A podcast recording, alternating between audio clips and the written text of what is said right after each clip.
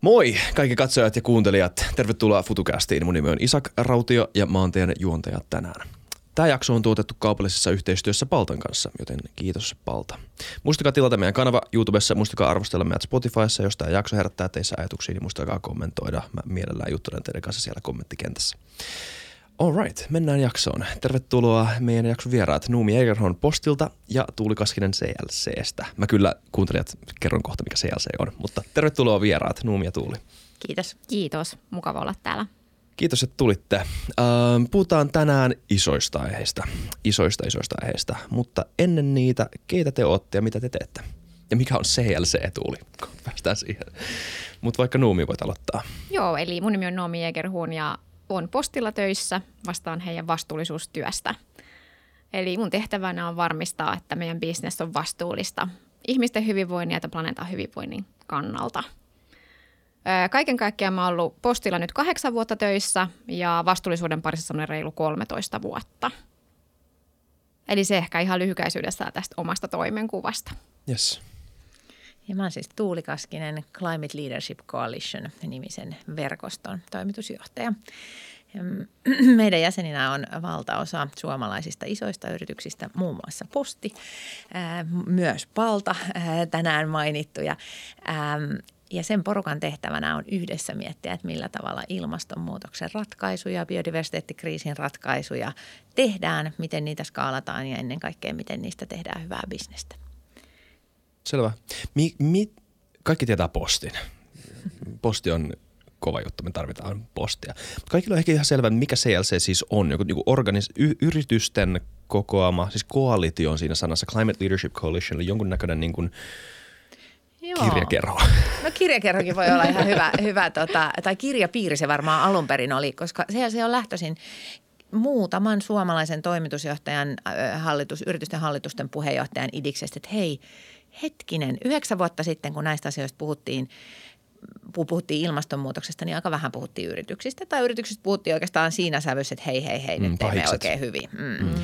Ja tämä porukka koki, että nyt ei ole ehkä ymmärretty tätä siitä kannalta, että ilmastonmuutoksen ratkaisut kuitenkin oikeastaan tehdään yrityksissä ja ne skaalataan, eli tehdään kaikkien tarjolle yritysten toimesta. Ja sitten sitä lähdettiin miettimään, että no miten tämä pitäisi nyt, mitä meidän pitäisi tehdä yhdessä näiden yritysten, jotta niitä ratkaisuja tulisi enemmän, jotta ilmastonmuutos pystyttäisiin torjumaan nopeammin. Ja nykyisellään me tehdään paljon myös sitä, että minkälainen tämän niin kuin toimintaympäristön eli, eli äh, lainsäädännön pitäisi olla, että ne parhaat ratkaisut pääsisivät mahdollisimman nopeasti markkinoille. Me rakennettaisiin enemmän tuulivoimaa, olisi parempaa vety, tai tulevaisuuden vety, vetytaloutta, tehtäisiin vihreää terästä, tehtäisiin äh, ekologisempia palveluita. Niin sitä, sitä nämä yritykset tekee keskenään ja sitä meidän kuuden hengen toimisto täällä Helsingissä tukee sitä työtä. Nice. Kiva. Tässä jaksossa varmaan yhdistyy aika moni iso teema. Palvelualat, öö, ilmastotoimet, öö, ilmastonmuutos ylipäätään, kestävyys, vastuullisuus, kaikki nämä asiat. Ja, ja näiden asioiden siis nykytila ja tulevaisuus. Me ollaan tehty monia jaksoja näistä aiheista, mutta tässä on tosi jännää, niin kuin monessakin muussa aiheessa nykyään, että nämä etenee todella nopeasti. Öö, mitä te jotenkin kiteyttäisitte sen, että missä nykyään mennään liittyen palvelualojen kestävyyteen? Mahdoton kysymys vastata tuohon tyhjentävästi, mutta jonkunnäköisenä esipuheena. Mitä te sanoisitte? No toi on hyvä kysymys ja, ja voin täältä niin kuin postin näkökulmasta kyllä sanoa, että nyt mennään tosi nopeeta. Et, posti julkisti oman kunnianhimoisen ilmastotavoitteensa 2019 – ja silloin me oltiin meidän toimialalla ensimmäinen toimija, joka asetti tosi tiukan ja kunnianhimoisen nollapäästötavoitteen vuodelle 2030. Ja siitä meni ehkä kaksi-kolme vuotta ja kaikilla alan toimijoilla, niin kuin meidän kilpailijoilla ja muilla logistiikkayhtiöillä on vastaava tavoite, ellei jopa tiukempi. Ja, ja se niin kuin kertoo siitä, että ilmastonmuutoksen torjunta on noussut vahvasti yritysagendalle. Se on ihan tässä niin kuin logistiikka- ja jakelu- ja varastointibisneksen keskiössä. Ja, ja niin kuin – oikeastaan niin kuin myös asiakkailta tulee tällä hetkellä tosi kova paine sille, että he haluaa ostaa kestäviä ää, logistiikan palveluita ja, ja he tulee ihan niin kuin sopimuksiin asti tavoitteita puhtaista kuljetuksista ja puhtaista ratkaisuista siinä arvoketjubisneksessä. että nyt mennään kovaa niin kuin siellä tavoitepuolella. Sitten toisaalta, jos ajatellaan sitä niin kuin työkalupakkia, että miten se on kehittynyt tässä vuosien varrella, niin myös siellä mennään kovaa. Et tietysti meillä niin kuin logistiikkabisneksessä, niin, niin meidän hiilijalanjälki syntyy pääasiassa ajamisesta. Et, et posti ajaa valtavan määrän kilometrejä joka arkipäivä ja joka jakelupäivä, niin me ollaan laskettu, että me ajetaan noin kuusi kertaa maapallon ympäri. Ja se, mikä on hyvä juttu tässä, on se, että tällä hetkellä myöskin on saatavilla puhdasta teknologiaa. Ja, ja tavallaan niin kuin mekin ollaan nyt, ilmoitettiin viime vuonna, julkistettiin semmoinen puhtaan ää, – puhtaan kaluston tiekartta, jossa me kerrottiin, että me tullaan 20-luvulla satsaamaan massiivisesti vähintään 100 miljoonaa euroa meidän kaluston uudistamiseen. Ja se, mitä me nähdään, on se, että auton valmistajat ja myös latausinfrastruktuuri kehittyy tällä hetkellä vauhdilla. Eli oikeasti siellä on saatavilla eri kokoluokissa puhtaita ratkaisuja aina sähköpakettiautoista sitten niin kuin raskaammalla puolella vetykalustoon. Ja, ja tämä on ollut tietysti niin omasta näkökulmastani äärimmäisen hienoa – ja jotenkin niin kuin tuntuu, että nyt on vauhti päällä ja, ja tota, se näkyy ja tuntuu niin kuin toimialalla. Katsoista mistä tahansa vinkkelistä, niin se on, niin kuin, se on niin kuin siinä. Ja, ja se on tosi hyvä asia, koska sitten taas jos me ajatellaan niin kuin eri toimialoja ja logistiikkaa, niin me tiedetään, että logistiikka on tällä hetkellä maailman kolmanneksi saastuttavin ala. Ja, ja aina kun globaalisti talouskasvu kasvaa, niin myöskin niin kuin globaali kysyntä – tavaraliikenteelle kasvaa ja on ennustettu, että päästöt kasvaisi logistiikassa kolminkertaisiksi vuoteen 2050 mennessä, jos mitään ei tehdä. Hmm. Eli, eli toisin sanoen kääntäen, niin se irtikytkennän tarve on valtava. Ja, ja siinä posti johtaa omalla toimialallaan sitä toimintaa, että mitä on puhdas logistiikka ja mitä on kunnianhimoinen päästövähennystyö, mitä on ilmastotieteeseen pohjautuva tavoiteasetanta, mitä ratkaisuja on tarjolla ja sitten siinä me viedään myös meidän kumppaniverkostoa, koska ne on mukana meidän tässä bisneksessä, niin viedään niitäkin markkinoita nopeammin kohti meidän 2030 ja 2040 nettonolla tavoitetta. Se on tosi jännä, että sä oot täällä, koska me päästään puhumaan niin tietystä yrityksestä ja sen polusta äh, kohti näitä aika kunnianhimoisia tavoitteita, että olette hyvällä mallilla, jos on tulee mielenkiintoista puhua sitten vähän myöhemmin, mutta taas esipuheena sulle Tuuli. Kiinnostaisi tietää, että mikä sun näkemys tähän kokonaiskuvaan on, mikä sun esipuhe tälle aiheelle olisi, missä mennään? Mun mielestä on aina sillä aika vaikea kysymys, että on niin kuin todella helppo sanoa, että lasi on puoliksi tyhjä ja on todella helppo Joo. sanoa, että se on puoliksi täysi. Eli jos ajatellaan sitä hiilibudjettia, joka meillä on globaalisti jäljellä, niin se ei ole enää kuin joiksikin vuosiksi. Me puhutaan kuudesta tai seitsemästä vuodesta. Mitä se aika. tarkoittaa? Mm, hiilibudjetilla viitataan siihen, että kuinka nopeasti meidän pitäisi pystyä pääsemään irti hiilidioksidipäästöistämme ja ää, kuinka pian sitten ruveta kompensoinnilla ottamaankin enemmän ilmakehästä ää, hiiltä kuin mitä me sinne laitetaan. Ja sitten kaikki tietää, että tuossa aikaikkunassa ei tule tapahtumaan, se ei ole niin kuin mahdollista. Ja siinä mielessä on totta kai selvää, että me ollaan niin kuin liian hitaita. Me ollaan oltu liian hitaita ja se muutos on tapahtumassa liian hitaasti suhteessa siihen, mikä se niin kuin luonnon systeemien vaatimus meille ihmiskunnalle olisi.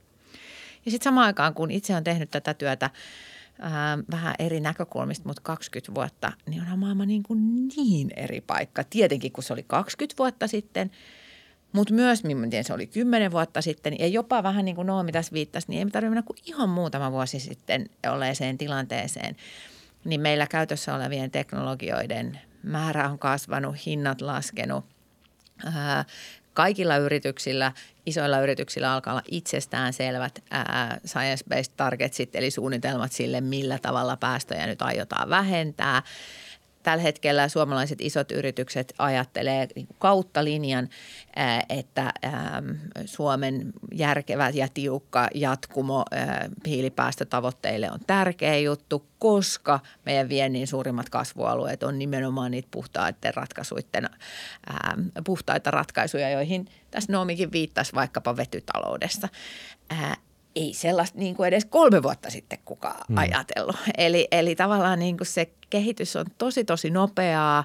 Sen pitää olla nopeaa, sen pitäisi ehkä olla vielä nopeampaa, mutta olennaista on se, että tässä tapahtuu koko ajan sellaista transformaatiota, jossa meidän pitäisi pitää huolta, että yhteiskunta ja ihmiset ja yritykset kaikki pysyy mukana. Mm, kyllä. Ja mä muistan, mä tein sivuaineen äh, Copenhagen Business Schoolista liittyen näihin aiheisiin vuonna 2021 – Mm. Ja se tuntuu siltä, että paljon siitä, mitä mä opin siellä, on vanhentunut jo. niin. Tosi outoa. Entä sitten vihreä siirtymä? Missä vaiheessa? Siitä on ehkä vähän helpompi puhua näin niin kuin yleisellä tasolla. Öö, missä vaiheessa se on? Öö, no ette vähän kyllä vastasitte siihen jo tuossa teidän mm. esipuheessa, mutta mitkä on ne isoimmat trendit, joita te näette nyt tällä hetkellä, jotka teillä tulee erityisesti mieleen? Me julkaistiin tuossa muutama viikko sitten semmoinen katsaus yhdessä Boston Consulting Groupin kanssa siihen, mitkä on tällaisia suurimpia, merkittävimpiä vihreän kasvun alueita Suomelle. Ja ää, se on niin kuin kiinnostavaa huomata, että sellaiset asiat kuin jo mainittu vetytalous, mutta myös vihreä teräs, kiertotalousakut, teollisuuden dekarbonisaatioprosessit, biotalouden tuotteet meiltä – niin niissä kaikissa on sellainen tilanne, että maailmanmarkkina kasvaa nopeammin siellä vihreällä puolella kuin sillä perinteisellä tuotannon puolella.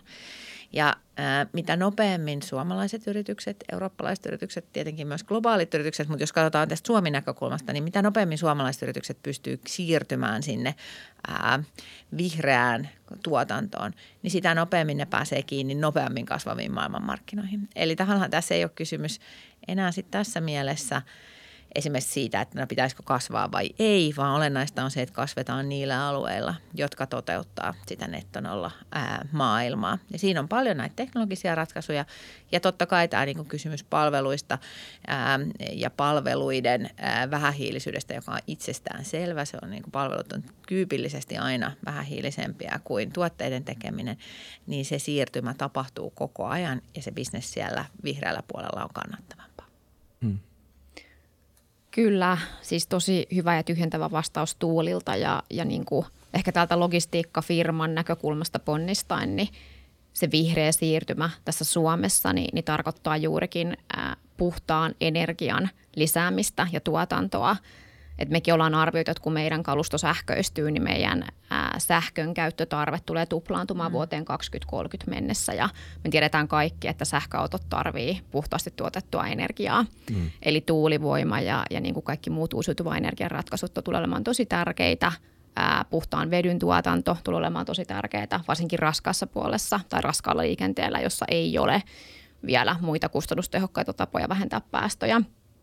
Et, et tota, ja kyllä siinä niin kuin, tämä vähän, mulle ehkä tämä vihreä siirtymä on myöskin aika semmoinen hypetetty termi ja mitä sillä niin kuin oikeasti tarkoitetaan ja missä me sillä asialla oikeasti mennään ja mä luulen, ja vähän ehkä politisoitunutkin termi. Tosi.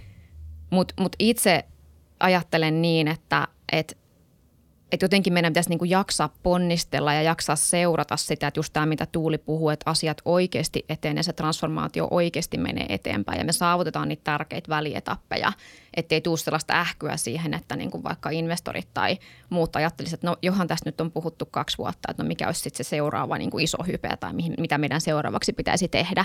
Että oikeasti jaksetaan katsoa tämä läpi ja ja myöskin niin kuin sitten Suomena niin, niin juurikin tämä, että ei nyt ainakaan luovuta niistä meidän omista hiilineutraalisuustavoitteista, vaan niin kuin pinnistellään siinäkin niin kuin sinne vuoteen 2035 ja uskotaan siihen ja ymmärretään se, että meillä ei ole mitään muuta vaihtoehtoa mm. kuin tehdä bisnestä kestävämmin ja kuin elää kestävämmin meidän jokapäiväisessä arjessa. Ehkä se hypettyneisyys on vähän semmoinen haastava juttu – koska aina kun puhutaan jostain uudesta, niin se on niin kuin vähän uutta ja silloin se on mm. ensiksi joidenkin päissä ja joidenkin ajatuksissa ja jotkut sitä lähtee toteuttamaan. Ja sen takia minusta on ollut niin kuin kahden tärkeä ajatus ja tässä Noomi hyvin kuvasi sitä, että mitä se on vaikkapa postille. Samaan aikaan kun aiotaan ruveta ö, ö, täysin päästöttömäksi firmaksi, niin samaan aikaan tuplataan sähkön käyttö. Hmm. Ja mistä se sähkö tulee? No se tulee uusista tuulivoimaloista, joita Suomen eri puolille rakennetaan, jotka tuottaa kiinteistöveroa kunnille ja joista kunnat tällä hetkellä jopa kilpailee, että hei, kuinka paljon me saadaan sitä tänne. Ja Olkiluoto toivottavasti jossain vaiheessa. Mahdollisesti. Mutta tästä sitten on kysymys kuitenkin kaikissa näissä jutuissa. Suomen mm. ensimmäinen vetytalouslaitos – joka, e, joka nyt ää, laitettiin liikkeelle muutama viikko sitten sekin. Se on Harjavallassa, semmoisen P2X-firman firman laitos, niin siinä samassa yhteydessä julkistettiin, että se on nakkilalainen rakennusliike, joka sen tulee sinne sitten ää, urakoimaan. Eli kyllä kysymys on niin kuitenkin ihan tavallisista töistä eri puolilla Suomea ja teollisuuden pärjäämisestä, tuo, tuo, meidän niin työ, tuotannon pärjäämisestä. Ää, e, eli siinä mielessä lopulta aika tosi vähän mistään hypestä, vaan aika mm. arkisesta ää, mm, suomalaisen menestyksen rakentamisesta. Kyllä, Kyllä. Mä, mä näen ton puol- Sano vaan, jos olit sanomassa. No oli siis vaan tuohon no. sanomassa, että olin siellä peruskiven muuraustilaisuudessa ja se oli ihan mielettömän hieno ja tärkeä tilaisuus. Ja, ja siinä ehkä vielä, niin kun, jos ajatellaan Suomen mahdollisuuksia, ehkä mä ponnistan enemmän tässä nyt niin kuin Tuulisuun tontille ja CLCn agendaan, mutta pieni kunta, Harjavalta, niin tämä oli ihan äärimmäisen tärkeä satsaus ja avaus siellä. Ja siellä oli siis kaupunginjohto paikalla ja oli ministeriä paikalla ja tietysti yrityksen edustajat ja siis kaikin puolin upea tilaisuus. Ja jotenkin se, että voisiko tämä olla sitä uutta vihreää kasvua, että meillä tulisi muihinkin pieniin paikkakuntiin vastaavia ää, vihreän vedyn tuotantolaitoksia Suomessa ja toivon mukaan tulee. Ja sitten tietysti me niin kuin logistiikkayrityksenä, niin se ei riitä, että sitä vihreät vetyä tuotetaan, vaan sitä pitää pystyä myös jakamaan ja siihen tarvitaan infraa. Ja, ja me tietysti toivotaan, että ne tulee niin kuin valtaväylien varrelle, jotta me saadaan hoidettua bisnestä hyvin siinä samalla sitten – Mut ja kyllä. suunnitelmia on siis ympäri Suomen on. kolmatta kymmenettä ja Harjavalta ei ole ollenkaan ainoa. Siellä on Kokkolat ja Joensuut ja Naantalit ja Porvoot ja niin edelleen. Eli se on niin kuin ympäri Suomea tapahtuvaa kehitystä. Kyllä. Toi hype, hype-arvo termillä vihreä siirtymä, mä ymmärrän. Ja mä ymmärrän, että te varmaan olette ryvettyneitä siinä hypessä.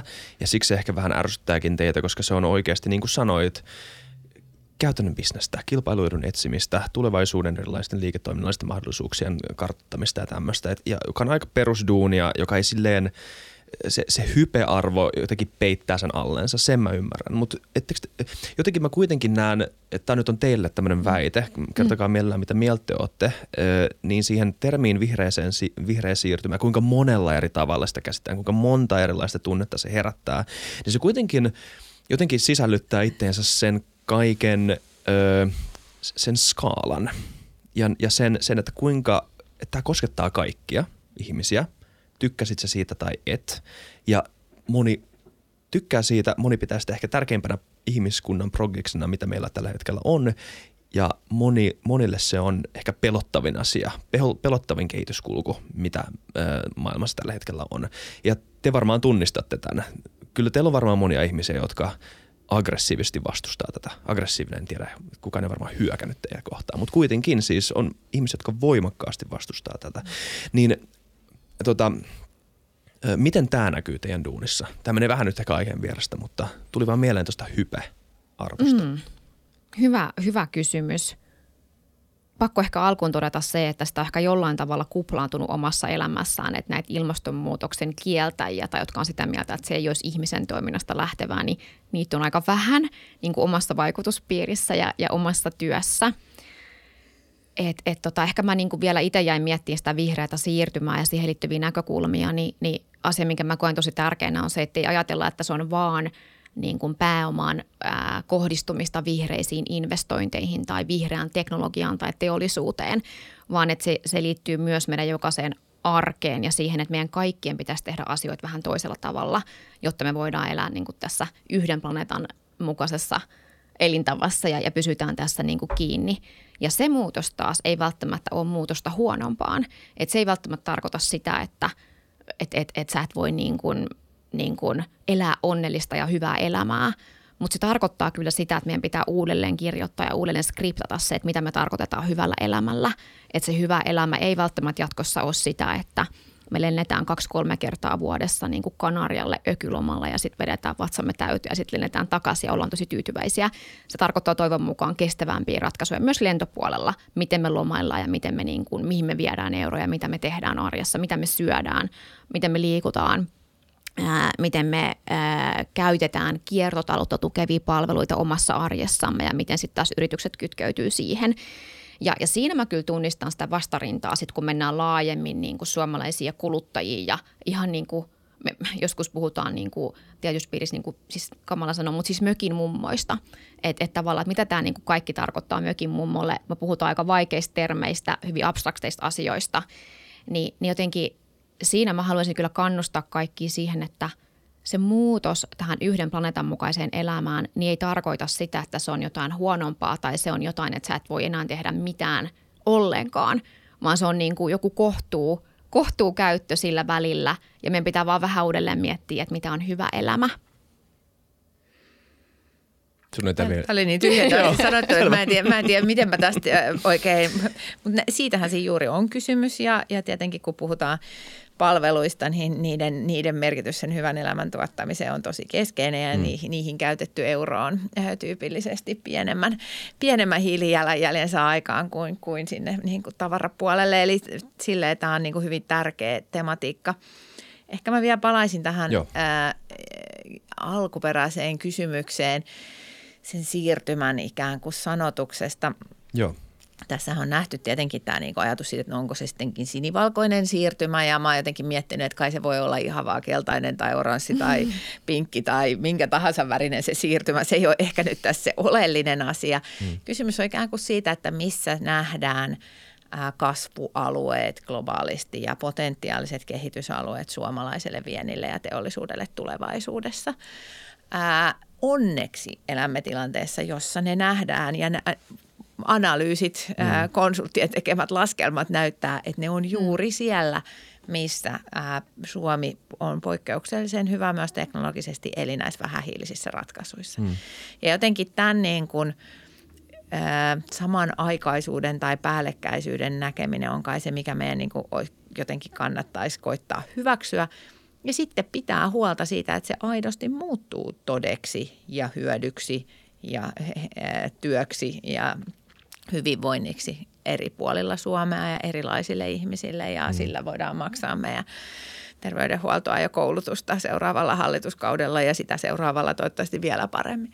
Eli, eli niin kuin, ää, Kyllä, vihreään siirtymään liittyy hypeä ja samaan aikaan aika arkinen asia se sitten lopulta on semmoinen teollisuus- ja elinkeinopoliittinen asia, jota Suomessa on tavattu miettiä, että kannattaako meidän nyt tehdä televisioita vai kännyköitä, niin tämä on nyt sen seuraava pohdinta. Kyllä. Mm. Jep. Mä jäin, mä jäin miettimään molempien tämän puheenvuoroja, mihin mä tartun. Okei, okay, Nuumi, toi, mm.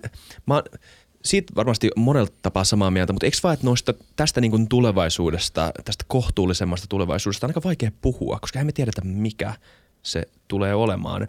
Sä mun mielestä sanoit tosi hyvin, Tuuli, että tätä asiaa voi katsoa kahdelta kantilta. On ne rajoittavat toimet, ilmastotoimet ja sitten on ne innovaatiot, ne uudenlaiset tavat tehdä, tuottaa palveluita ja tuotteita, joista meillä ei välttämättä vielä ole mitään hajua. En mä en mä myöskään halua, että uudet sukupolvet joutuu niin kuin syyllisenä miettimään koko loppuelämänsä sitä, että kuinka kaunista matkustaminen on, mm. kuinka niin upeata se on ja kuinka upeata on mennä toisiin maihin ja nähdä erilaisia maita ja ihmisiä ja kulttuureja ja näin. Sehän on ihan mahtavaa, että mm. meillä on mahdollisuus siihen. Who knows, että millä tavoilla toi tulee olemaan mahdollista tulevaisuudessa. Mm. Niin, niin joo, se oli vaan mun puheenvuoro tähän. Mä voisin ehkä lopettaa johonkin kysymykseen, koska mähän on haastattelija. Mm-hmm. Mutta siis jos tota voi vaan lyhyesti kommentoida, jatkan sun ajatuksesta, vaikka ei kysymystä tullutkaan, niin, niin se mikä niin kuin itseäni inspiroi ja antaa vauhtia omalle työlle ja vähän niin kuin pistää miettimään, että hei, että miten mä itse teen, niin on oikeasti just ne nuoret ja ne tulevat sukupolvet ja niin kuin Generation Zetat ja, ja niin kuin sitä nuoremmat, jo, joille niin kuin tämä planetaarinen kriisi – on jotenkin niin kuin paljon lähempänä ja paljon isompi ja mm-hmm. huolestuttavampi asia kuin mitä se ehkä itselle on. Et itse on elä, niin kuin syntynyt 80-luvulla ja kasvanut semmoisessa vauraassa Suomessa ja sitten kokenut niin kuin vaikean laman ja siitä taas lähtenyt niin kuin vahvaan kasvuun ja reissannut ympäri maailman ja, ja tavallaan niin kuin voinut tehdä tosi paljon asioita. Ja aika nopeasti kaikki tämä niin on nyt niin kuin hyvin kyseenalaista nuoremmille sukupolville. Mutta sitten jotenkin kun niitä katsoo ja kuuntelee, niin ne on tosi ratkaisukeskeisiä – ja hyvällä tavalla niin kuin vanhempia sukupolvia haastavia. Mm. Ja sitten taas niin kuin ajatellaan vihreätä siirtymää ja, ja sitä muutosta, mitä meidän pitäisi yrityksissä tehdä, ei vain Suomessa, vaan myös Aasiassa ja niin kuin globaalisti Jenkeissä ja muualla, niin, niin olisi niin kuin jotenkin, että et, et mä toivon, että yritykset ja ihmiset, jotka yrityksissä työskentelee, niin muistaa sen, että – että uusi tapa tehdä asioita pelottaa tällä hetkellä vallassa olevia sukupolvia, mutta se inspiroi ja energisoi niitä nuoria ja nähtäisi ne nuoret siellä niin kuin palveluiden käyttäjinä ja, ja, niin kuin, ja myös tulevana työvoimana niin kuin rohkeammin. Ja, ja se voi olla niin kuin, sä joudut pistämään peilin käteen ja miettimään, että hei, että kuka meillä tekee päätöksiä ja miten me ajatellaan maailmaa ja tulevaisuutta ja miten eriltä se näyttää niin kuin tästä 20 vuotta nuoremmille tai jopa 30 vuotta nuoremmille – niin, niin tota, jotta me päästään niin kuin kaikkeen tähän, mistä Tuulikin puhuu riittävän nopeasti nyt 20-luvulla, niin meidän pitää myös globaalilla tasolla nähdä sitä muutosta. Ja, ja se on ehkä semmoinen asia, että jos joku valvottaa öisin tai, hmm. tai mietityttää erityisen kuumina kesinä, kun Kalifornia palaa ja Euroopassa palaa, niin, niin se on tämä niin kuin globaali agenda. Joo, me kyllä puhutaan tuosta tässä jaksossa vielä. Öm, oliko sinulla kommentoitavaa tuohon tai mä voin kyllä mennä seuraavaan kysymykseen. Sä voit jatkaa, koska mä, tässä olisi niin paljon kommentoitavaa, että ehkä mä annan sulle tilaisuuden ohjata meitä johonkin suuntaan. Selvä, tehdään niin. Mm, toi tota, yksi juttu, mitä sä sanoit, ja tämä liittyy myös konkreettisesti varmaan, no ei, katsotaan liittyykö, hiilikädenjälki. Öö, paljon puhutaan hiilijalanjäljestä, mutta sä puhuit, että meillä on tämä hiilibudjetti jäljellä 6-7 vuotta ja sen jälkeen pitää alkaa kompensoimaan, sen jälkeen pitää alkaa tekemään jotain. Ja siihen kytkeytyy termi hiilikädenjälki. Mikä se on ja miten se on oleellinen asia?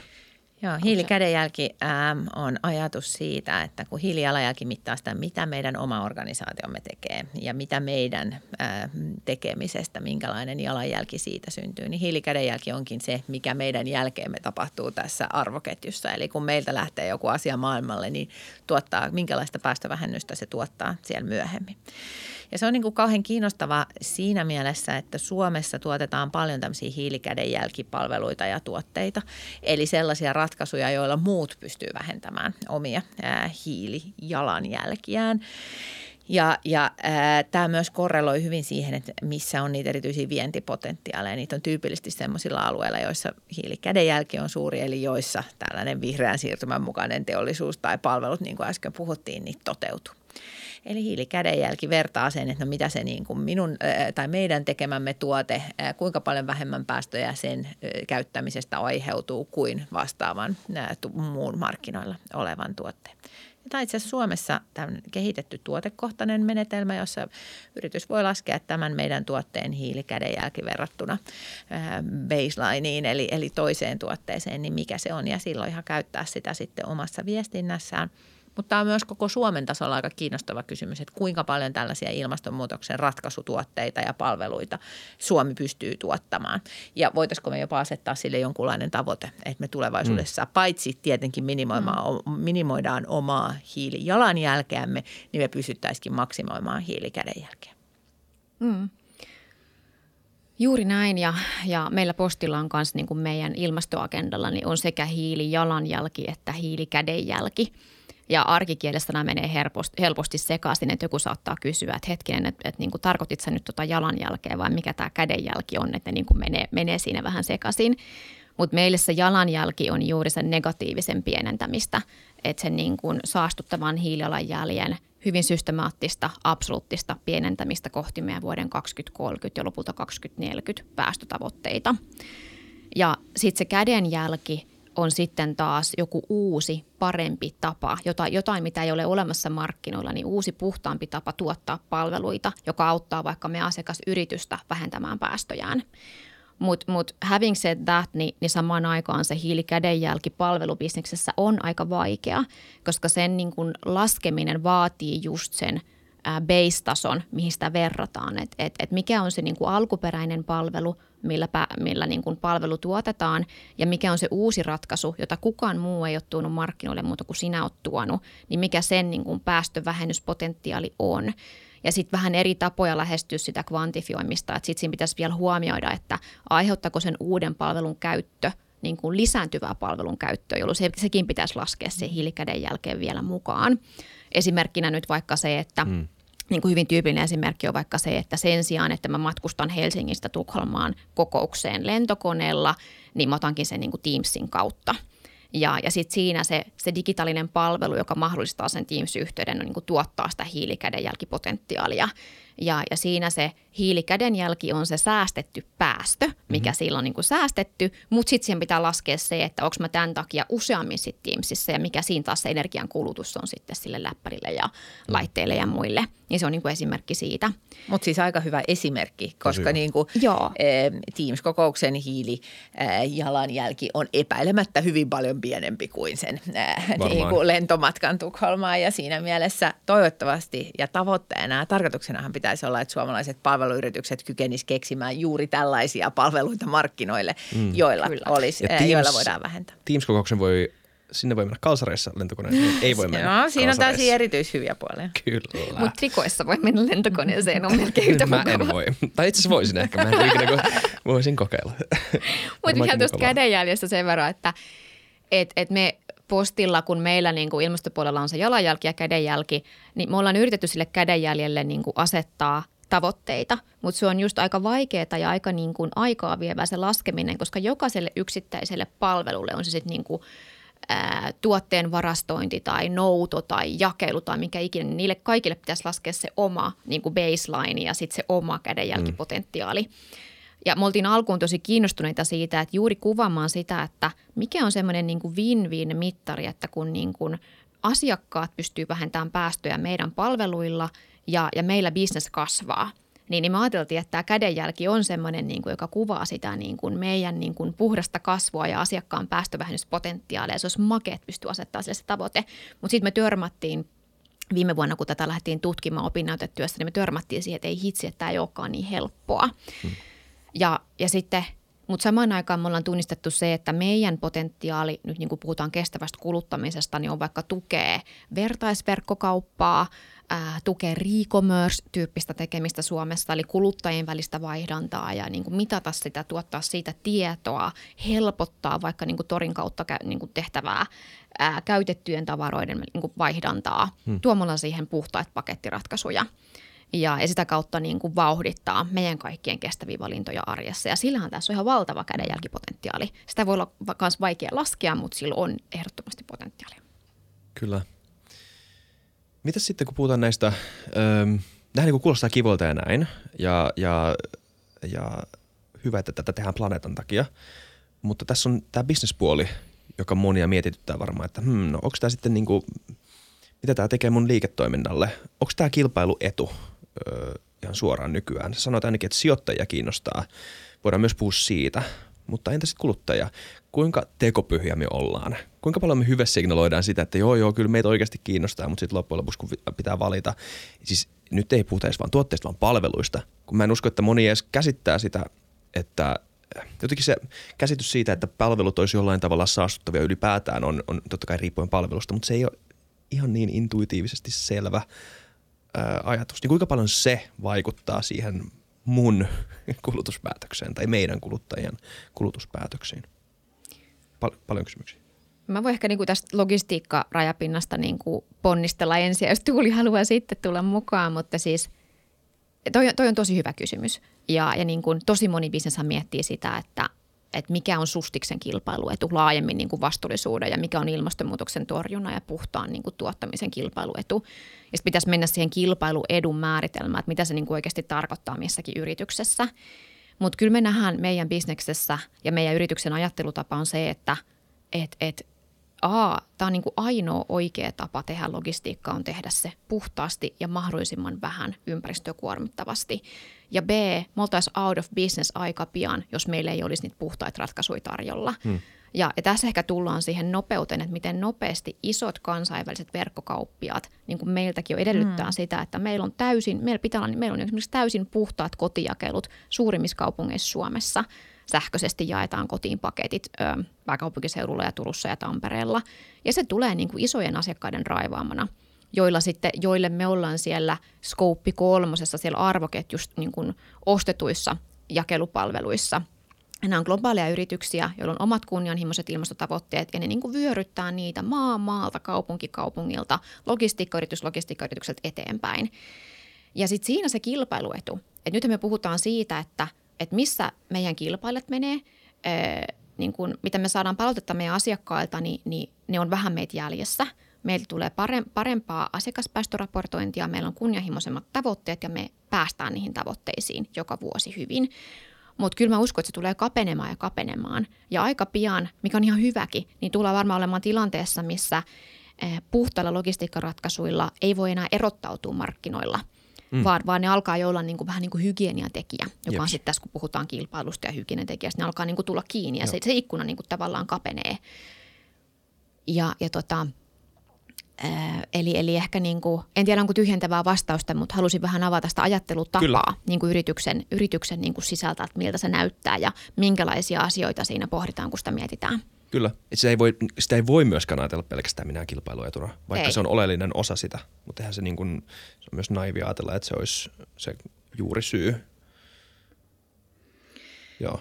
Ehkä sen vaikuttavat tekijät sinne yritykseen on kauhean moninaisia. Ää, ja ehkä moninaisempi kuin oikein tulee edes ajatelleeksi. Että mä just luin yhtä sellaista kirjaa, jota itsekin olen vähän ollut mukana tekemässä nimeltä Olimme kuluttajia, joka on julkaistu kymmenen vuotta sitten. Ja siinä visioidaan ikään kuin tämmöistä kestävän kuluttamisen tulevaisuutta neljän skenaarion kautta. Ja pohditaan, että no mi- mi- mitkä nämä reitit voisi olla. Ja siinähän on niin kuin tosi semmoinen erittäin optimistinen ajatus siihen, mitä kuluttajavalinnoilla tehdään ja hyvin duumi ajatus siitä, mitä yritykset voisi tehdä.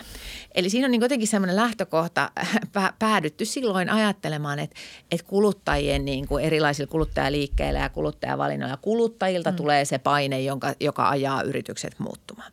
Ja hyvin vähän on uskottu mihinkään semmoiseen, mitä Noomi tässä kuvaa, joka on siis se, että kansainväliset jätit, niin kuin Zalando, ilmoittaa, että hei, enkä tiedä, onko se Zalando, se- e- eli siis, mutta sen kaltaiset toimijat, niiden täytyy pystyä sanomaan omille investoreille ja omille asiakkaille, että me käytetään mm. tällaisia vähähiilisiä kuljetuksia.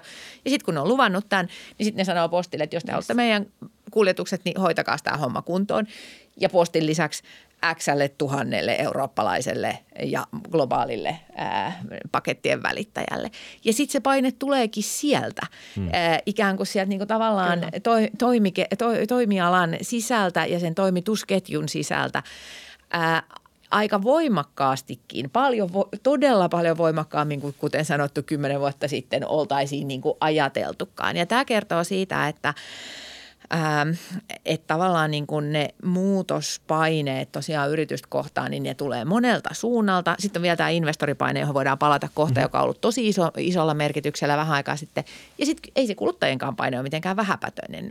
Vähän väliä me edelleenkin nähdään sitä, niitä tilanteita, joissa yritys joutuu johonkin vähän selkäseinään vasten, että ups, nyt jotenkin tämä on, teemmekin, toimimmekin jollain tavalla, joka meidän kuluttajien mielestä ei ole asiallista. Kyllä. Ja sitten sitäkin kautta tulee niitä korjausliikkeitä. Että kyllä nämä kaikki ää, vaikuttaa siihen. Kyllä. Eikä kaikki kuluttajat ole aktivisteja. Kaikki ei, Ei. ole niitä, joita kiinnostaa, mutta kyllä moni varmaan olisi ihan ok sen kanssa, jos tuotteet olisi enemmän kestäviä, vaikka jos itse siellä barrikaadeilla, eikö vaan? Mutta sä olit sanomassa. Mä olin siis, siis äärimmäisen niin kuin kiinnostava, kiinnostava esimerkki ja kiinnostava insightti Tuulilta ja, ja jotenkin jäin miettimään vielä sitä kuluttajaa ja, ja semmoisen niin trendin, mitä varmaan Tuuli säkin oot nähnyt, että, että, että näitä tutkimuksia on tehty, että kuluttajien asenteet versus käytös, mm. niin kuin tavallaan, että, että kysytään sulta, että kannatatko kestävää kehitystä ja, ja haluaisitko, että maailma pelastuu ja kaikki tämä ja niin kuin asennetasolla nähdään, että kyllä, kyllä, kyllä, mutta sitten kun kysytään sitä tai katsotaan, että ostaako kuluttaja vaikka vähän kalliimpaa vastuullista tuotetta, on kyse sitten niin kuin reilun kaupan banaaneista tai, tai jos olisi vaikka niin kuin kalliimpi puhdas kuljetus tai paketin niin kuin lähetystuote,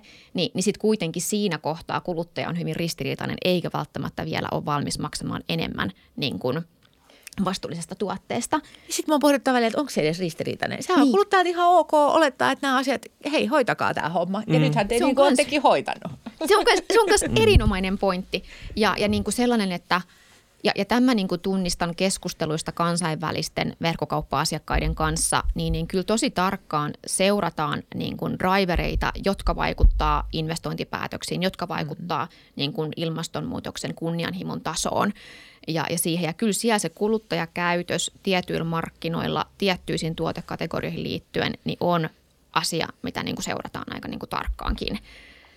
Ja, ja, tota, ja sitten itse, jos mä ajattelen itseäni, niin mähän vasta olenkin ristiriitainen kuluttaja. Niin. Siis mähän niin kuin, mähän, niin kuin, no okei, mä niin kuin siis no, sustistaustaisena ihmisenä, niin mä siis käytän kauramaitoa kahvissa, mutta sitten mä voin ihan hyvin ostaa Ben Jerry's jätskiä, joka on siis niin kuin tehty maitopohjaisesti. Sitten mun puoliso oli mulle silleen, että eikö, eikö tämä vähän, niin kuin, eikö vähän niin kuin nyt tekopyhä sillä, että sä syöt tätä jätskiä niin kuin litrakaupalla ja sitten sä niin kuin vaadit niin kuin kauramaitoa aamu, aamu cappuccinoon.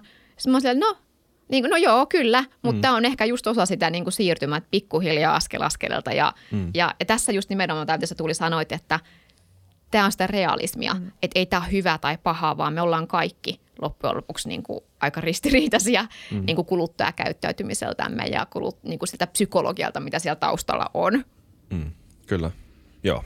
Toi ehkä vähän terveempi asenne, vaikka on olemassa moraalisia syitä, eettisiä syitä, erilaisia syitä tuottaa painetta ehkä johonkin suuntaan, ehkä itselleen, siis mä nyt sanon, että kenenkään pitäisi moralisoida toista välttämättä, me ehkä, mutta, mutta toi vaikuttaa kyllä niin terveeltä suhtautumiselta ittees, itteensä kohtaan. Niin, itse Se on Joo. hyvä pointti mun mielestä, että se, näin täytyy että Ja sitten samaan aikaan onneksi meillä on – aktivistikuluttajia ja edelläkävijäkuluttajia, jotka on Joo. etunenässä vaatimassa seuraavia ratkaisuja, koska yritykset kuuntelee niitä huolella ja osittain vastauksena aktivisti tai edelläkävijä kuluttajien vaatimuksiin, toiveisiin, idiksiin tuottaa myös uusia ratkaisuja, jotka mm. sitten voi mainstreamaantua. Kyllä. On ja äärimmäisen tervettä kehitystä yrityksen näkökulmasta kuluttajiin liittyen on niin kuin nyt kaikki viherpesukeskustelu ja kaikki sääntely sille, että, että mitä palveluita ja tuotteita saa kutsua ympäristöystävällisiksi mm. tai vihreiksi tai fossiilittomiksi. Ja, ja tämä niin kuin mä koen, niin kuin mä tiedän, että postilla, postina koetaan, että on erittäin tervetullutta, että, että nämä pelisäännöt selkiintyy ja ikään kuin siinä niin kuin yritykset eivät voi asettaa ja heittää ihan mitä tahansa väittämiä kuluttajille, jolloin hyvin, hyvin harvalla kuluttajalla on tietoa tai niin kuin ymmärrystä tehdä valistuneita päätöksiä kaiken sen sellaisen niin kuin – hiilineutraalit kaakelit ja hiilineutraalit maidot ja mitä kaikkea, niin kuin, että mitä mm. tämä ihan oikeasti tarkoittaa. Niin sillä puolella nyt niin kuin mennään kovaa sen sääntelyn ja ikään kuin niiden sääntöjen kehittämisen kanssa ja, ja, ja liputan kyllä vahvasti sen puolesta, että se on hyvä asia. Puhutaan tuosta. Kolikon kääntöpuoli. Me ollaan puhuttu nyt vihreästä bisneksestä jonkun aikaa. Onko tämä kannattavaa, onko tämä kilpailuetu? Mutta sitten loppujen lopuksi, jos se ei ole kestävää, niin se on viherpesua. More or less. Ja tälle on tietyt kriteeristöt. Öö, mä en tiedä kuinka te tiedätte tässä paljon enemmän, että mä kysyn teiltä. Mutta ainakin Posti on mukana tässä Science Based Targets-hommassa. Sä Tuuli kerroit, että Juhan Rockström oli Suomessa, joka on näiden planetary boundaries, planetaariset äh, raja-arvot mm. tai whatever, näiden asioiden tota, ei nyt keksiä tietenkään, mutta näiden niin kuin, No mit, almost keksiä kyllä, joo. Kartoittaja keksiä niin. jotain tämmöistä. Niin miten, miten tämmöiset arvot, jotka ei lähtökohtaisestikaan puhu samaa kieltä kuin liiketalous tai kapitalismi, miten nämä arvot saadaan yhteensovitettua liiketoimintaan, joka kuitenkin pitäisi olla kannattavaa samalla kun se integriteetti, tieteellinen integriteetti pysyy. Miten me pidetään huolta siitä, että ei tämä ole viherpesua, vaan ihan aitoa? Joo. Iso kysymys taas. La- laaja, laaja ja hyvä kysymys ja, ja ehkä mä tartun tohon, nyt tuohon niin science-based target Initiative-aloitteeseen, joka niin kuin meille on sellainen asia, mitä me ollaan viimeiset kolme vuotta opeteltu bisneksessä, että mitä tämä niin kuin tarkoittaa. Mm. Ni, niin me ollaan sanotettu sitä niin, että, että ja, ja niin kuin me oltiin itse asiassa eka, eka tota noin, niin yhtiö Suomessa ja eka logistiikkayhtiö maailmalla, joka sai siltä SPTiltä meidän nettonollatavoitteelle hyväksynnän. Ja se SPTin nettonolla standardi julkaistiin tuossa reilu vuosi sitten. Ja se oikeastaan lähtee just siitä, että yrityksillä oli aika villejäkin niin kuin nettopositiivisuus tai nettonegatiivisuus tai mitä liian niin hiilineutraalisuusväitteitä. Ja nyt niin kuin se SPT on julkaissut standardin sille, että mitä tarkoittaa yrityskontekstissa hiilineutraalius. Ja se on niin kuin hyvä asia. Eli se mm. ei ole enää sitä, että sä voit niin kuin yritys kertoa, että me, me ollaan nettopositiivisia vuonna 2025 ja sitten siinä on niin kuin tietty osa sun bisneksestä ja sitten vaikka koko arvoketjubisnes ulkopuolella. Ja meille se nettonolla tavoite äh, tarkoittaa siis sitä, että, että vuonna 2040 meidän on pitänyt vähentää vähintään 90 prosenttia meidän bisneksen absoluuttisista päästöistä verrattuna vuoteen 2020. Ja sitten makse 10 pinnaa me ollaan saatu niin kuin poistaa ilmakehästä niin kuin pysyvästi tämmöisillä hiilensidontahankkeilla. SPT ei puhu hiilen neutraloinnista. Ja, ja, tota, ja luo niin kuin hyvin selkeät kriteeristöt sille, että mitä on hiilineutraalius, mitä on ö, päästökompensaatio ja mitä on se pysyvä hiilen poisto ilmakehästä missäkin niin kuin aikaikkunassa. Ja sitten miten tämä kääntyy meidän bisnekseen, niin, niin oikeastaan voisin kuvata sitä meidän, mun, mun kollega ja meidän ilmasto- ja ympäristöjohtaja Anna Heinon sanoin, kun me ollaan sitten niinku tietysti yritetty auttaa meidän bisnestä ymmärtämään, että mitä nämä niinku edes niinku eri päästövaikutusluokat tarkoittaa, mitä on skooppi ykkönen, kakkonen ja kolmonen. Mm. Ja nyt me ollaan siinä pisteessä, että Anna sanoi itse asiassa näin, että et, et ihan mahtavaa, että hän ei johda enää postin päästövähennystyötä, vaan meidän business niin kuin liiketoimintaryhmien vetäjät johtaa. Että kun he asettaa liiketoiminnalle kasvutavoitteet aina niin kuin per vuosi ja tekee sen mukaiset niin kuin vuosittaiset suunnittelut ja budjetoinnit ja kaiken muun, niin samalla he katsoo, että heillä on riittävä määrä toimenpiteitä vähentämään ää, niitä päästöjä, mitä me ollaan niin kuin tarjottu, että tämän mukaan teidän päästöt nyt kasvaa, heillä on siihen sellainen työkalu, niin he tavallaan näkee sen automaattisesti, että onko heillä riittävä määrä toimia niin kuin vähentämään niitä päästöjä. Ja sitä kautta he niin kuin pystyy johtamaan bisnestä ja samalla niin kuin päästövä, päästövähennyksiä. Ja toki me ollaan insentivoitu ne päästöt myöskin, että meillä niin kuin, ää, johdon palkitsemisohjelmassa on niin kuin absoluuttiset päästövehennystavoitteet ja muuta, että sitä voidaan tukea monellakin tavalla, mutta, mutta se on tosi tärkeää, että se oikeasti saadaan sen niin kuin bisnespäättäjän sisään niin kuin mindsettiin ymmärrys siitä, että mm. et, et kun me puhutaan, että jos mun bisnes tuottaa 50 000 tonnia niin kuin CO2-eetä, niin mitä se oikeasti tarkoittaa? Ja jos mun pitäisi vähentää siitä nyt viiden vuoden sisällä 10 000 tonnia joka vuosi, mitä se tarkoittaa toimenpiteissä, mitä se tarkoittaa investoinneissa, mitä se tarkoittaa OPEX-kuluissa. Ja, ja, niin kuin, ja tässä mulla on menty eteenpäin. Ja tämä on vaatinut tosi paljon vaan sisäistä keskustelua ja, ja sitten niin työkalujen tuomista sille bisnespäättäjälle, että hei, että tässä on tämmöinen niin kuin, niin kuin sun bisnekselle – tämmöinen ennustetyökalu ja, ja kun sä syötät sinne nämä toimenpiteet, niin se automaattisesti päivittää sitä Outlookia ja sä voit joka kuukausi käydä katsomassa, missä sä meet. Mitkä on ollut volyymit, mitkä on ollut ne päästöt ja missä me mennään niin kuin niiden käyttöotettujen puhtaiden ratkaisujen kanssa. Tätä se niin kuin tarkoittaa niin kuin meille tämä. Voitko jatkaa?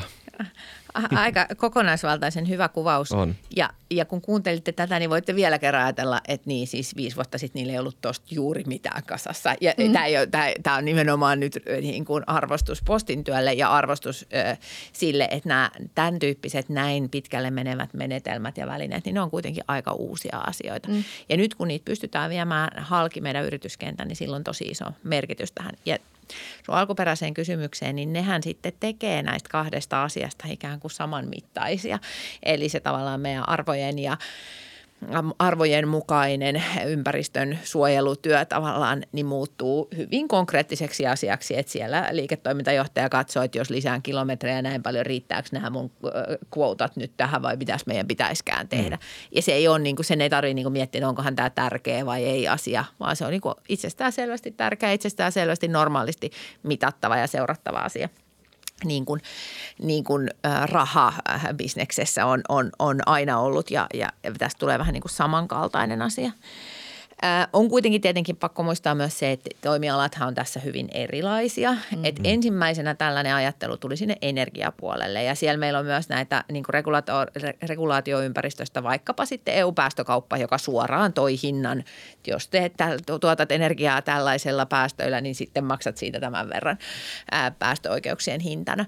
Ja, ja siellä se ikään kuin nousi ekana. Ja sitten kyllä meillä on edelleen toimialoja, joissa tämä ihan näin pitkällä ei ole vielä, mitä taas sitten tässä postikuvaa ja ne on sitten tulossa siellä seuraavana. Eli, eli siinä mielessä tässä mennään sen siinä aaltoina e, ikään kuin tuolla liiketoiminnassa.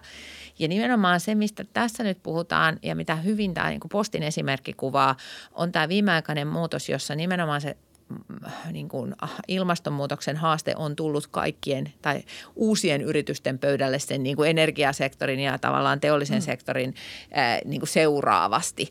Eli nyt me ollaan siinä tilanteessa, että logistiikkayhtiöille tämä on ihan normaalia arkipäivää alkaa olla kohta ja tulossa palveluyrityksille hyvin laajastikin ja, ja ää, näin se niin kuin askel kerrallaan etenee siinä, hmm. siinä to, niin kuin toimialojen kentässä. Ehkä siinä on sitten se toinen puoli vielä, että ää, nythän myös sanotaan, että vitsit, tämä on tämän ilmastoasian kannalta niin, kans niin helppoa, että ihan toinen kysymys on sitten, kun puhutaan luonnon monimuotoisuudesta mm-hmm. ja biodiversiteettikysymyksistä mikä onkin totta. Sitten samaan aikaan muistan, kuinka vaikeaa se oli silloin 20 vuotta sitten ilmastoasioissakin, niin samankaltainen mm-hmm. tavallaan niin kuin ketju tässä on nyt lähdössä liikkeelle liittyen tähän niin kuin luonnon, luonnon ja lajiston ja ekosysteemien monimuotoisuuteen, jota meidän pitäisi pystyä uudella tavalla suojelemaan ja turvaamaan ja vahvistamaan. Ja siitäkin pitäisi tehdä vielä hyvää bisnestä yrityksille, mm. niin se on ikään kuin se seuraava iso kokonaisuus, jota kohti ollaan menossa. Yes. Meillä vähitellen alkaa loppumaan aika tältä jaksolta valitettavasti, mutta meillä on vielä aika yhdelle ihan massiiviselle aiheelle. Ja se on vienti ja globaalit markkinat. Öm, viimeksi tänään ennen tätä jaksoa mä vähän muistutin itselleni, että mikä, mitä tässä Bidenin Inflation Reduction Actissa oikein tehtiinkään, tapahtukaan ja mitkä sen ison, kun sehän nyt ei loppujen lopuksi ole mikään Inflation Reduction Act, vaan se on iso tota, ilmastopaketti öö, Jenkkien sisämarkkinoille – Trump aloitti monta protektionistista suuntaa USAn talouspolitiikassa, jota Biden on vain jatkanut. Ja tämä näyttää nyt menevän siihen suuntaan, että maailmantalous blokkiutuu tiettyjen kysymysten ympäri, ei tietenkään kokonaan, mutta mm. kuitenkin on enemmän protek- protektionistisia elementtejä. Niin paljon, että jopa Euroopassakin Macron oli kuulemma, että siis nythän on Ranska, Saksa, monet muut maat on sanonut, että Euroopankin pitäisi tehdä omanlainen inflation reduction. Että täälläkin EU pitäisi tukea sisämarkkinoita liittyen tähän vihreiseen siirtymään. Nyt jos meidät suljetaan Jenkkien ulkopuolelle, mm. mitä tämä tarkoittaa palveluviennille, jos markkinat, globaalit markkinat muuttuu näin radikaalisti? Se on ihan tosi keskeinen kysymys ja itse asiassa Yhdysvallathan tällä niin kuin Inflation Reduction Act-aloitteellaan pelasi kyllä nyt ihan niin kuin uudenlaisen tilanteen sekä ilmastopolitiikkaan että kauppapolitiikkaan. Hmm. Ensinnäkin on hyvä huomata, että ilmaston näkökulmasta se on varmaan ihan hyvä. Jep. Siis että näyttää siltä, että Yhdysvallat pystyy kiihdyttämään päästövähennystoimiaan näillä, näillä sen IRA-paketin ää, ää, osilla. Se on kova, eikö vaan? Se on, se on aika kova. Joo. Se on siis niin kuin, ehkä me välillä nyt vähän unohdetaankin mm. se, että ei siitä ole kauan kotista mieltä, että ne ei tule ikinä mukaan mihinkään. Mm. Ähm, sitten Toinen puoli siinä on se, että tietenkin tällaista niin kuin Suomen kaltaista maata huolestuttaa aika paljon se, että tohon, jos Eurooppa lähtee rakentamaan jotain vastahyökkäystä ja vastaiskua, niin isot kansantaloudet, niin kuin vaikkapa Saksa ja Ranska on ne, jotka siihen pystyy vastaamaan. Mutta jos Suomella ja kun Suomella on niin kuin todella kiinnostavaa vientiin, vientiin liittyvää kehitystyötä meneillään – niin Suomen kansantalouden varoilla ei pystytä tekemään ihan sitä samaa panostusta, vaikka kuinka haluttaisiin. Ja, ja tämä tietenkin tekee niin kuin pienten maiden ja avointen kansantalouksien tilanteen haastavammaksi ja sen takia Suomessa niin kuin ihan aiheellisesti ollaan vähän silleen, että hetkinen, eikö meillä ollut tämmöinen idis, että nämä maailmankaupan pelisäännöt on ikään kuin kaikille vähän samankaltaiset ja että ää, protektionistinen politiikka, sitä ei kannattaisi tehdä. Ää, mm. Eli tässä on niin kuin kaksi, kaksi puolta kauhean selvästi. Tosiasia on, että, että se ää, Jenkkien paketti kohdistuu kuitenkin erityisesti tietyille alueille. Eli esimerkiksi niin kuin vety, vetyinvestointien niin kuin verotuki alkuvaiheessa voi olla hyvin merkittävä ja se, on, se, se voi olla sen, että se sotkee markkinoita Euroopassakin.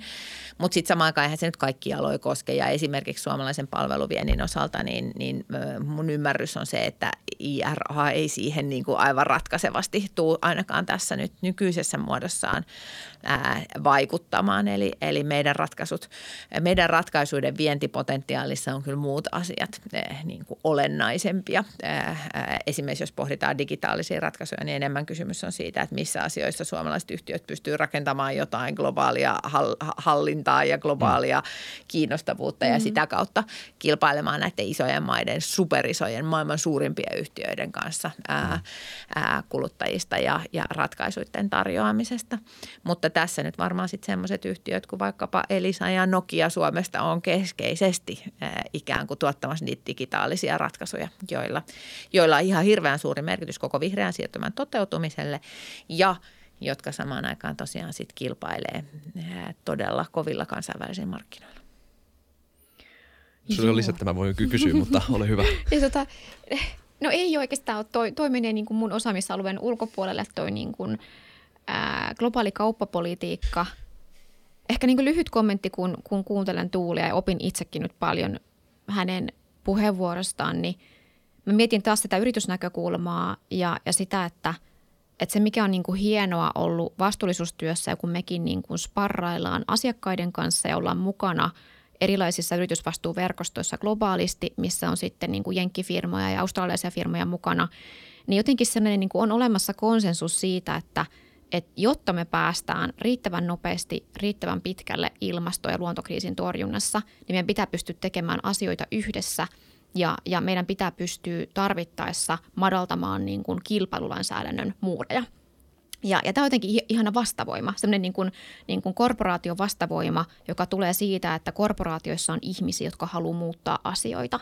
Ja vielä aika usein se niin kuin henkilöityy vaikka toimitusjohtajiin, jotka ääneen sanoo sen, että hei, tämä on ainoa oikea tapa tehdä asioita ja, ja vaikka päättää avata jonkun patentin ja sitä kautta niin kuin tuoda sen kilpailijoille vain sen takia, että kestävä kehitys edistyisi. Niin mä, että tämä on niin kuin semmoinen, mikä tuo toivoa kaikessa tässä niin kuin poliittisessa myllerryksessä, mikä kaikki tiedetään, että on ollut niin kuin äärimmäisen isoa nyt tässä niin kuin ihan Euroopassakin viimeisen vuoden aikana tai parinkin vuoden aikana, niin Niin tämä on niin semmoinen, mikä tuo mulle toivoa ja, ja, ja minkä takia itse yhä edelleen kahdeksan vuoden jälkeen on postilla töissä ja, ja minkä takia mä esimerkiksi kuuntelen meidän toimitusjohtajan Turkka Kuusiston puheenvuoroja, koska hän puhuu, hän on tämmöinen mm. transformatiivinen toimitusjohtaja itsekin. Hmm. Jännää. Tuntuu siltä, että me avattiin uusi mm. Tota maatopurkki tässä, mutta meidän pitää valitettavasti laittaa tämä purkkiin takas. Kiitos molemmille teille, että tulitte. Tämä oli tosi kiva. Tosi, tosi miellyttävä jakso ja informatiivinen. Kiitos paljon kutsusta. Kiitos. Kiitos. Oli mukava olla. Kiitos kaikille katsojille ja kuuntelijoille. Eikö hei, mitä teillä on tiedossa jatkossa? Tämä on semmoinen kenttä, joka on niin myllerryksessä, että kiva tietää, että mitä te nyt teette. Joo. No tota, äh, mä siirtymässä uusiin tehtäviin talon sisällä postilla. Uh-huh. Äh, tota, äh, kahdeksan vuotta ollut vastuullisuusjohtajana ja, ja nyt mä niin kuin edelleenkin menen tekemään bisneksestä vastuullisempaa, mutta nyt asiakasrajapintaa asiakkuusjohtajaksi tässä kevään kuluessa. Onneksi olkoon. Onneksi olkoon. Kiitos. Eli ei liian kauas siitä omasta henkilökohtaisen elämän purposesta, mutta mut oppimaan vähän niin kuin kaupallista roolia ja, ja tekemään sillä puolella toivottavasti niin kuin lisää hiilikädenjälkiratkaisuja meidän asiakkaille. Meillä on käynnissä nyt vielä vi- viimeiset keskustelut vaaleihin liittyen. Sitä pohdintaa koko ajan tehdään, että mikä Suomen rooli tässä kokonaisuudessa on. Ja sitten kun tuossa hallitusohjelmaneuvottelut lähtee liikkeelle, niin toivottavasti meillä on sinne jotain annettavaa sekä palveluiden merkityksestä ilmastonmuutoksen ratkaisussa että teollisuuden ja teollisten ratkaisuiden ja kuluttajien merkityksestä siinä. Mutta sitten me CLCssä Meillä on jäseniä myös muualta kuin Suomesta, eli Ruotsista ja Tanskasta ja tämän pohjoismaisuuden tai pohjoiseurooppalaisen äänen rakentaminen niin globaaliin ilmastokeskusteluun on se meidän päämissio. Siihen liittyen hiilen hintaan liittyvät kysymykset, myös hiilikädenjälkeen liittyvät kysymykset on sellaisia, joiden kanssa me tehdään töitä koko ajan, joita meidän jäsenyritykset myös pyytää meitä tekemään. Onnea matkaa molemmille. Kiitos. Kiitos. Kiitti katsojat ja kuuntelijat. Jos jakso herättää ajatuksia, muistakaa kommentoida. Mä tuun mielellään juttelemaan teidän kanssa sinne kommenttikenttään. Ja nähdään. Muistakaa tilata kanava ja kaikkea kivaa. Rakastakaa toisinne. Moi moi.